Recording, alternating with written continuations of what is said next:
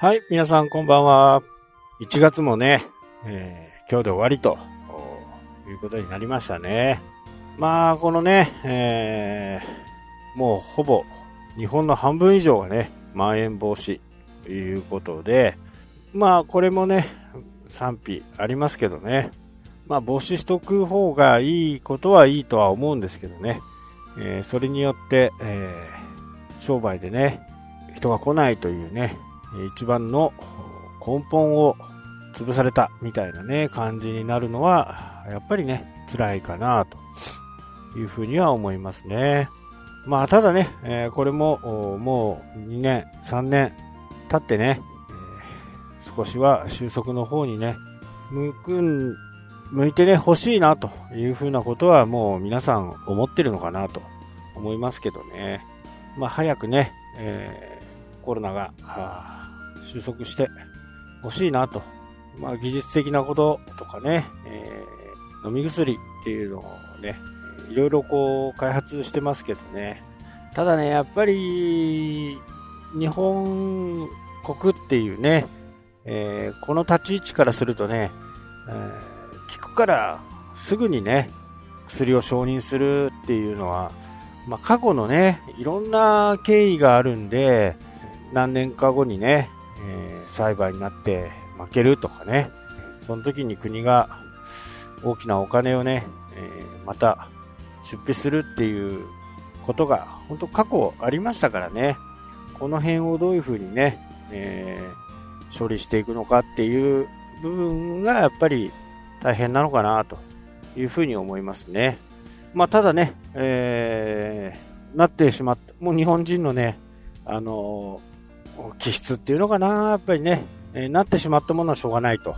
これからどうするかっていうことをね、やっぱり考えていかなきゃならないと。で、これはやっぱり一重にね、あの目標設定ですよね。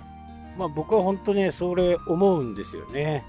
えっ、と、昨日の確かね、えー、ツイッターのね、ニュースレターのところにもね、えー書きましたけど、その目標とね、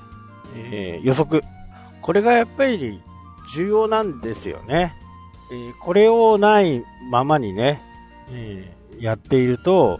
事業は大抵うまくいかないっていうふうにね、僕は思います。今まで、え仮にね、え10万円のね、売り上げがあったというふうな形になって、コロナになってどうなるのか。そうなればね、えーいろんなあことが考えられますよね。お客さんを迎えてね、3万円でもいいから売り上げを上げたいと思う経営者。あいろんなサービスをしてね、えー人を寄せて、まあ、寄せるか、寄るかどうかはわかんないにしても考え方ですよ。寄せて、えー5万円の売り上げをね、えー確保したいと思うか。それとも、給付金などをもらってね、休業するか。もちろんこれにはね、様々な状況があります。えそのアルバイトさんへのね、保証だとか、まあ保証はないにせよね、やっぱり気持ちよく働いてもらうためにはね、ある程度、保証みたいなものをね、与えていかなきゃなんないと。これいい人材はね、えーどんどんどんどんこう、いい条件のところにね、えー流れていきます。これ、ね、社員だとそういうことがあんまりないんですよね。まあ、この辺が、この、僕はね、正規非正規って、経営者レベルから言うと、やっぱり、えーね、あの、できると思って入った、入れた社員がね、なかなかうまく動かないと。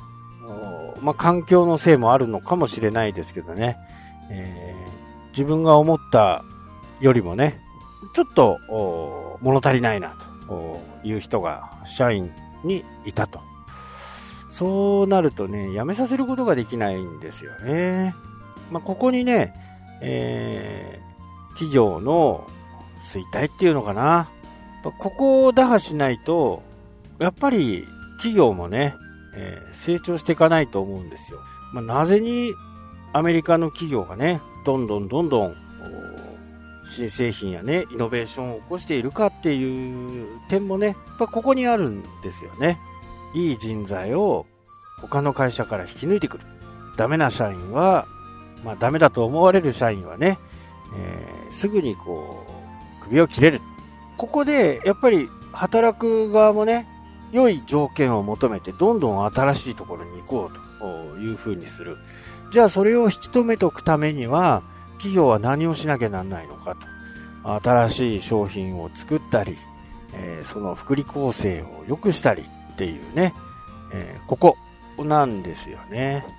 えー、日本の企業もね、そういったものをやろうとしてますけどね、やっぱりこう、形だけっていうか、まあオフィスの一角にね、えー、社員が集まってね、遊べるようなところ、まあ、ビリヤード台があったり、ピンボールの台があったり、えー、そういったことでね、形だけそういう風にしたところで、やっぱり根本のね、この社員と非正規という部分でね、もうなかなか難しいんですよね。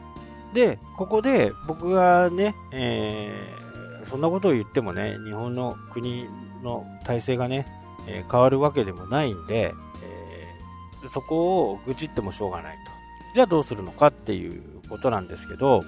大切なのは、僕はその日、その日のね、えー、売上目標、目標というよりね、売上予測ですよね。これは正直経営者だけがね、えー、考えている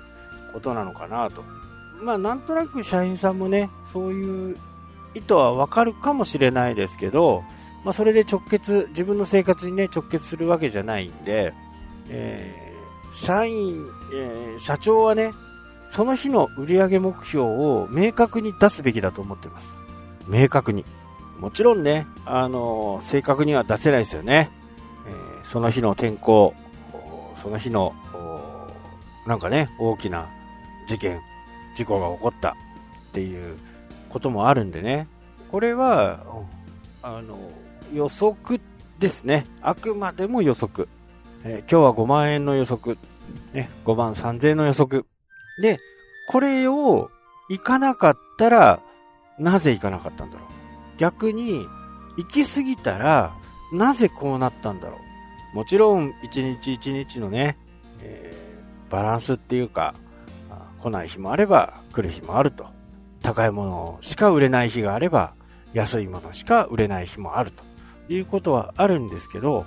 ここを予測する練習をしていくことで、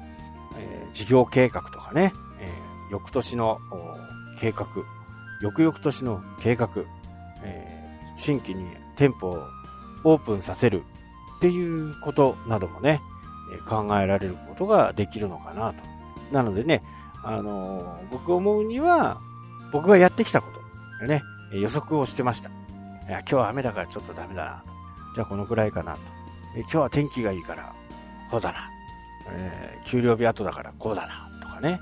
えー、いろんなことがね、分かってくるようになれば、